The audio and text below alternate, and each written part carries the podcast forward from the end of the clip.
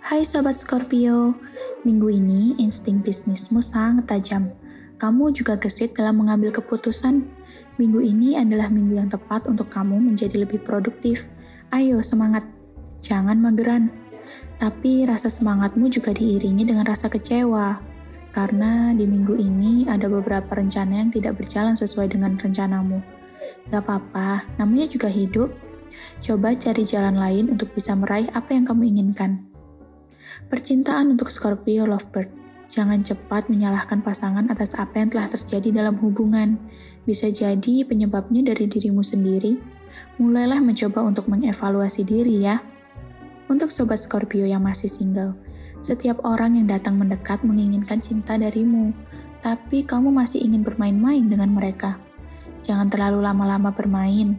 Periode ini adalah waktu yang tepat untuk serius dalam menjalin hubungan.